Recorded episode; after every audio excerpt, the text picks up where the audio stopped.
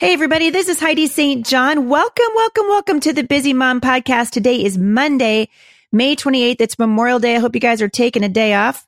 I'm not. I'm recording a podcast for you, and I know you're going to really be encouraged today because my friend Tricia Goyer is back on the show with me today, and we are going to answer a question, a very tender topic from a question who had uh, wants some counsel about her post abortive experience. So stick around. I think you're going to be encouraged.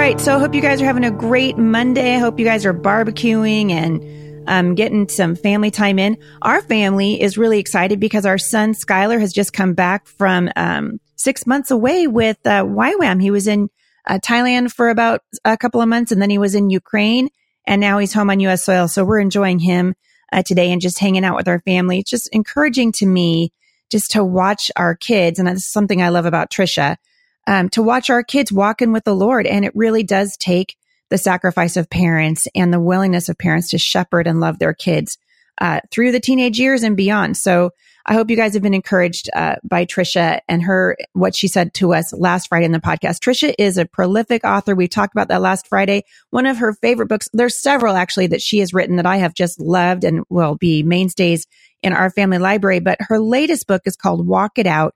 And uh, in that book, she talks about what it means to basically follow God, like the radical cost of following Jesus and living out his word, one step, one decision at a time. So I had a, a question come from a listener. I've actually gotten this question several times and I asked Tricia if she'd be willing to address it. And she said she would. So, uh, Tricia Goyer, thank you, friend, for coming back on the show today. Of course. I always love uh, talking to you, Heidi. I always love listening to your podcast, too. It's you're my laundry buddy. When I'm folding laundry, I listen to Heidi. Everybody needs a laundry buddy. Now, if the laundry would just fold itself, we'd be in even better shape, right? yeah, absolutely. All right. So you and I um, have known each other. We have a mutual friend, like the, the DeMazes. I've got a connection there in, in Little Rock, which is where you live, right? Yeah. And there are pastors. So we love them so much. Right on. I love how God, uh, how God works. And I, one of the things I love about you is you're uh, absolutely unafraid to talk about what the hard places that we find ourselves in in this life. And today's question is really kind of a hard place. I spoke to a mom in uh, in Myrtle Beach, South Carolina, and I I was telling you before the show, and I'll just bring our listeners up to speed on our little off uh, off show conversations. Uh, but I was just in Myrtle Beach, and I was doing um, a mom's night out there. So the weekend before last, I guess. And I was talking about things that quiet our witness, things that really uh, take us off of the battlefield and sort of bench us. And if you guys have been listening to my podcast for very long, you know, it's my sort of mantra is sort of get off the bench, like get onto the battlefield. There's like foster kids need you. There are kids that need homes. There are broken marriages. There's so that we live in such a broken world and the enemy uses uh, things in our lives often to quiet us and we don't even realize that that's what's happening. So I listed things like prodigal children. You know, oftentimes moms will think, well, my, I homeschooled my kid. I did everything right. Then they walked away from the Lord. So I got, I got nothing. I don't have anything to offer anybody, which is a lie from the enemy. I, I hear from people who have suffered from abuse or they've walked through the pain of a divorce. And as I was talking about the list of these list of things that quiet your witness, uh, when it was over, this young uh, mom came up to me and she said, Hey, Heidi, would you please add shame to your list? And I, I hadn't thought about adding shame, but obviously it's a really big one. And she said that she had experienced an abortion when she was uh, 18 years old and that it had taken her years and years. She said she had no idea the emotional aftermath that that would, uh, that that would hurt her that badly and the shame that she felt. And she said it took her almost 15 years and, uh, and struggle in her marriage and all these things to really come to the place where she realized that not only had God forgiven her, but he wanted to use it. And so I wanted to, I, Tricia actually wrote about her abortion in Walk It Out. And so I asked Tricia if she would help me sort of answer this mom's question about how do we walk through uh, the shame and the pain of a post abortive uh, life. And what kind of healing God can bring. So, Tricia, uh, thanks for coming back on the show today. Yeah, I'm so glad to be here. And this is such a hard topic. And if you would have told me when I was, you know, 15, 16, I mean, all those years that I would be willing to share about this, there is no way because that shame is such a heavy burden. You know, when I was 15, I went to a Planned Parenthood and And you know, as a 15 year old, you're used to listening to adults. and this nurse is like, it's just a blob of tissue. We're just going to scrape away a few cells. You don't have to think about it tomorrow. And as a scared teenager who didn't want her friends finding out, her teachers finding out, her grandma finding out that she had been sexually active, you know, that seemed like a really good answer to me until the you know, next day when I woke up and realized, what have I done? Um, and it was the reality that, you know, there was, there's not going to be a child there. Um, and then I got pregnant again at 17 and had my son. And I found that with a lot of young women who've had abortions, they almost have a atonement or redemption baby to kind of make up for that. And I wasn't trying to get pregnant on purpose, but I wasn't really trying not to. But there was just such an ache. But even after having my son, that didn't make it better. It didn't, you know, bring back the child that I had aborted. And for years, um, even after John and I married, I met, you know, met, married this great Christian guy. Um, he knew, my mom knew because she had driven me to the abortion. Again, she's just trying to help me out here. Um, and no one else knew. And I remember sitting in Bible studies and people would be talking about it. Um, and I just, just feel this burden and this, you know, pit in my stomach would just hurt and this ache in my soul. And like, if they knew, they would hate me. And I felt like I was the only one. I'd sit in church if it's mentioned at all or the sanctity of life or anything, I would just like want to sink in my uh, seat. My knees would be shaking and just this, this pain. I remember times I would lay down, especially times around when the baby would be due and I would just have these images of the abortion happening. I mean, it was just tormenting me. And, you know, now I, you know, I'm an author, I'm a speaker, I'm a, I have adopted these kids, but back then I was tortured. I was, um, angry. I was in pain. And when you face something like that and you're carrying that shame and you're carrying that burden, um, I had to almost put a wall around my heart because the emotions were just too much to think about. But that wall also split me up from my family. I, I remember my kids would get hurt and I would like, couldn't even feel compassion for them because that wall was there. Now I could look back and see. Then I, I'm like, why aren't I more concerned about my child that just cut his finger open? Or um, you know, I, I would feel this love for my husband, but like almost at a distance. Um, because I had this wall around my heart because if I let any emotion in, I couldn't deal with the pain. Um, and it wasn't until years later, I was at church and this young woman stood up. She had an abortion when she was 19 and she was leading a, a Bible study for women who had abortions. It's called Forgiven and Set Free. And as she stood up there, I just like my jaw dropped. I couldn't believe she was in front of the church talking about having an abortion because it was just my hidden thing that I was so shameful about. And um, her the the Bible study was like a month away, and I every day I'd pick up the phone to call her to tell her I wanted to join, and I put it down. I couldn't even tell her that I had an abortion. Finally, the day that it came, I knew I had to go. Um, and so I ended up calling her that day. She says, "Come." I walked in that room and there were six other women, people that I recognized from church that had an abortion and literally walking in their room and seeing them and exposing myself lifted this burden that I had been carrying for so long. And then going through the Bible study, God just peeled layer after layer after layer of pain and shame. And I realized that when he forgave me, he forgave me for all my sins. And abortion wasn't like, I forgive you for everything, but this is just too bad. He forgave me. I really had to realize that I was in a dark place and I was looking for answers and he was wanting to be there for me, but I just didn't realize it. And I, after that study was done, I just walked in freedom and then I actually helped start a crisis pregnancy center because I realized like I need to help other people so they're they are not facing the same thing and getting the wrong answers that I got. And so God used it as a stepping point for my writing, for my ministry, for everything from that healing that I received. I love that you're that you've spoken to what is so often the case. We listen to the lies of the enemy, right? So it's it's the devil who says, "Oh, that sin's just too big," right? It's the accuser of our soul who wants us to keep uh, quiet. I had the same experience with the with abuse in my life, and I started talking about it not until I'd been on the speaker circuit for maybe eight years. Um, and I when I I can remember very clearly when the Lord said, um, "It's okay." You know, the person who's the most likely to help a woman who is suffering through the pain of, of, of, of abuse is not someone who's never experienced it. It's someone who's been through it and has come out on the other side and realizes how loved she is and how God offers healing and strength and mercy and forgiveness. And the same thing is true of a woman who's had breast cancer. The same thing is true of a woman who's experienced the trauma of abortion. Uh, Tricia, you have an incredibly powerful witness because you've actually experienced uh, the pain and really the deception because abortion is a lie, right? It's a lie that it, it's healthcare. It's a lie that it helps women, that it's good for women. It's not good for women. And the women who are able to speak out about that uh, the most boldly and the most powerfully are women who've actually experienced it and can say, don't listen. Uh, it's a lie. And so I appreciate you're telling these women, God wants to set you free, not just so that you can be free, but so that you can set other people free. Absolutely. Like I never thought that that would be part of my story because I had, I was just living in so much shame. I didn't have a voice. I didn't have a voice for anything.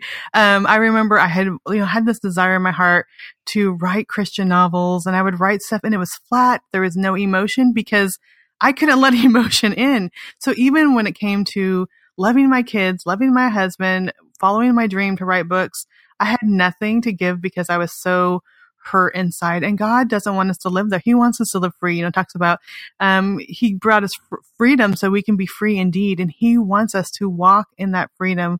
He wants us to live full and abundant lives. And we have to realize that he has forgiven it all. He has forgiven everything. And I remember uh, going through the Bible study, and one of the things that had us do was imagine uh, Jesus there, you know, in the midst when we're having an abortion. I'm like, I don't want to picture that. Like, mm-hmm. you know, I almost mm-hmm. pictured anger, or, but really, when I was able to think about it, he was weeping. He was weeping yeah. because he knew I was looking for love in all the wrong places when I should have been looking for him. He he knew I was just trying to find an answer when he was the answer and just seeing and imagining the compassion and his love for me, even in that moment of my darkest sin, really changed everything. And it changed how I live my life. I'm willing to take steps of faith because if Jesus can love me in that, he can love me through anything. And yeah. I just, I want women to be able to have a voice, to have that freedom, um, and to know that, that Jesus loves them. Uh, not in spite of that, but even through those moments, he was loving them and wanting them to turn to him. Mm, it's so powerful. And the, I, the other thing that you've said that's really struck a chord with me is that that shame that you were carrying around, the enemy used it to silence you because you felt like you didn't have a voice anymore. And there's so, I just wrote about this uh, the other day because I was realizing this is really this kind of, um, this plague, this sort of wet blanket that's over the Christian community right now who's really lost our voice. Like we don't speak anymore. We're not speaking out about things that matter, mostly because we don't want to offend somebody or we, you know, heaven forbid we should come across wrong. But what you're really saying, what I'm hearing you saying is once you were released from that shame and you realized how loved you were, all of a sudden the voice that you had wasn't yours. It was the Holy Spirit inside of you saying, Hey, I've, you know, the hope and change you've been looking for, it's right here. It's right here. And we find it's found in Jesus. That's a message worth sharing. Absolutely. The first time um, I ever spoke, my pastor had I'd gone through the post-abortion Bible study, and I actually started teaching a post-abortion Bible study because I had found so much freedom.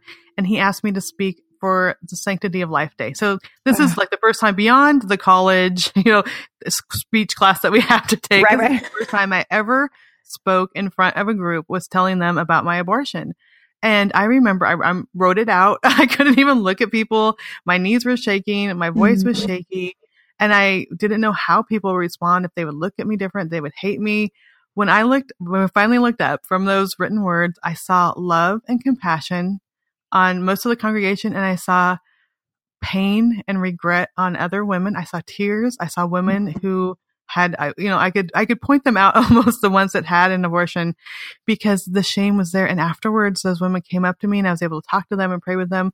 Many of them joined the Bible study but because I was willing to share my story, other people got to, you know, have compassion. They understood a little bit, you know, better the lies that I fell into, but also the forgiveness of God. But also other women, I was able to lead them to freedom.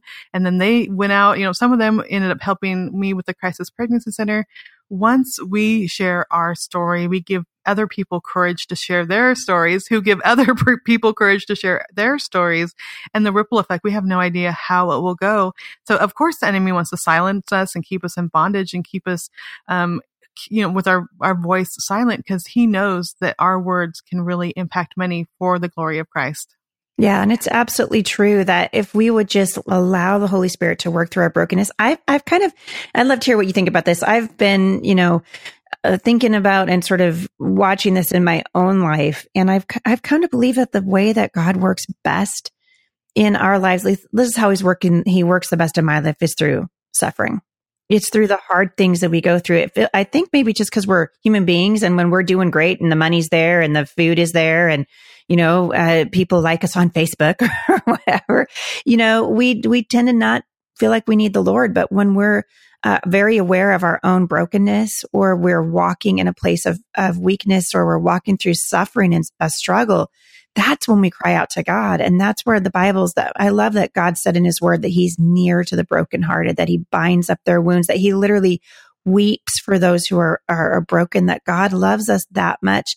And I love that you're, uh, that you're pointing that out to these women. It's a message that not just a woman who's experienced the pain of abortion, but the mom who's living in shame because her child walked away from the Lord in spectacular fashion. Or she or she uh, she and her husband's marriage didn't make it. Or whatever it is that she's that she's walking through god is saying i'm i'm right here. I never left. I will never leave you. I'll never forsake you. I have a good thing for you. And that is a message of hope that is so desperately needed in the culture right now yeah and i think it also is important for our own kids and our own family because if we try to be perfect like you know mm-hmm. our kids mm-hmm. are going to mess up and they need to know that we've made mistakes and, and god is there for us and we'll be there for them um, i remember we, the day before i spoke at that sanctity of life day i'm like i have to tell my kids and they were probably like five seven and ten at the time because mm-hmm. i didn't want them to hear it from other kids or other people at church and so i right. sat down with them and and shared uh, what abortion was and that I had had an abortion and they they had so much compassion for me. They then they saw me, you know, sharing my story. They saw me as I worked with uh, teen moms and at the crisis pregnancy center and helping women.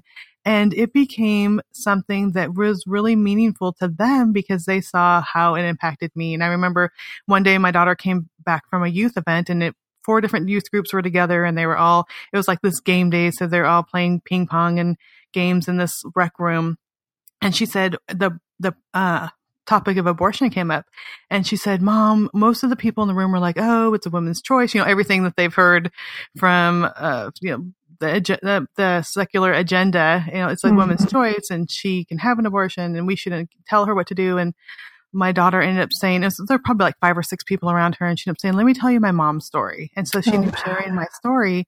And after like, wow, you know, I never thought about that. And she realized that by the time she was done talking, every person in the room had stopped their games and had gathered around her and would listen to her tell my story about the pain and the shame and you know about also having the second crisis pregnancy and now you know she has a big brother and all these things yeah. and this whole group of you know 30 to 40 kids she's like mom all of them were listening and all of them said i never thought about it like that before you know because yeah. this is like one of their friends that she has a big brother now because her mom didn't choose it and you know the pain and shame how her mom faced that and so if we are bold we you know our kids will be bold too and i think so many times we want our kids to be um, messengers for god and go and do great things and speak for him but we need to be doing that ourselves because yep. they follow what they see not just what we tell them that's right. Where I'm always telling uh, parents, you can't pass on what you don't possess.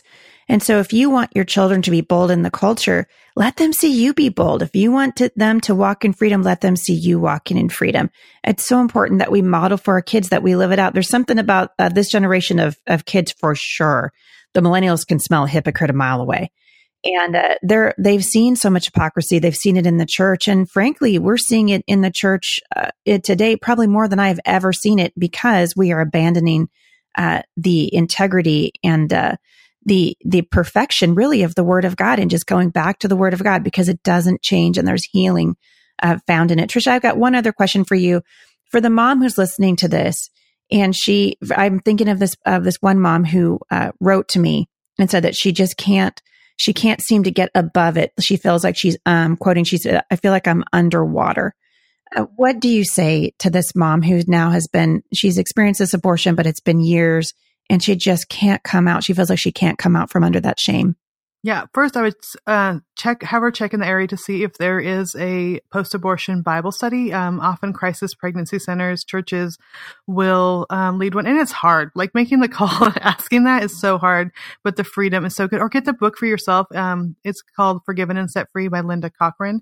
If you don't feel you could call someone yet, um, you know, do it yourself. Go through the Bible study yourself. I've had women when we did the Bible study that had an abortion 40 years prior. Oh, I mean, wow. you know, when it wasn't even legal, you know, by the time uh, she did the Bible study, she she'd had an illegal abortion.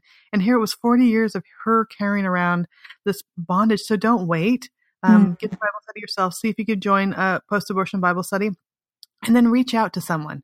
And maybe that's not their story, but if you have a friend that you could trust, just knowing that someone can pray with you, can be with you, just speaking the words to another person who is godly, who's going to encourage you, who's going to be there to support you really makes a big difference. And it helps you kind of, you know, if you can just talk to one person, it helps to break those chains.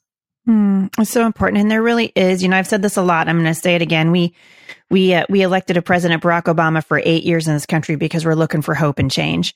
And now we've elected somebody because we we want to make America great again. But the hope and the change and the greatness that we need is never going to be found in a human being. It's never going to be found in human reasoning. It will always be found at the foot of the cross. It's always found in the love and forgiveness of Jesus. And you have demonstrated that so beautifully, Tricia. He shines through you. Thank you so much for coming on the show and sharing your story today.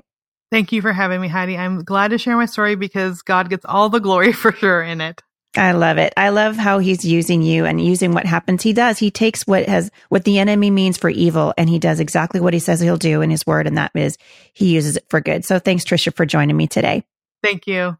For those of you who want more information about my friend Tricia, you can find her at triciagoyer.com. I'm going to link back to her newest book, Walk It Out, the radical result of living God's word one step at a time in the show notes today. If you got any other questions for me or even for Tricia, I can forward them to her. Please shoot them to me. Podcast at thebusymom.com. Please be sure that you put in the uh, subject line mailbox Monday so it will route directly to the podcast uh, where it needs to go. And you can also need, I need to make you aware that goes to a staff of three women who helped me sort through uh, those questions and those remarks. So I'd love to hear from you again. That's podcast at thebusymom.com. I'm going to come back uh, on Wednesday and we're going to be getting ready to start a brand new month at Mom Strong International. I am so excited, you guys, about what God's doing at Mom Strong International. We've got over 7,000 women now studying the word of God with us, doing the scripture writing. We spent the last three months talking about strategies in spiritual warfare.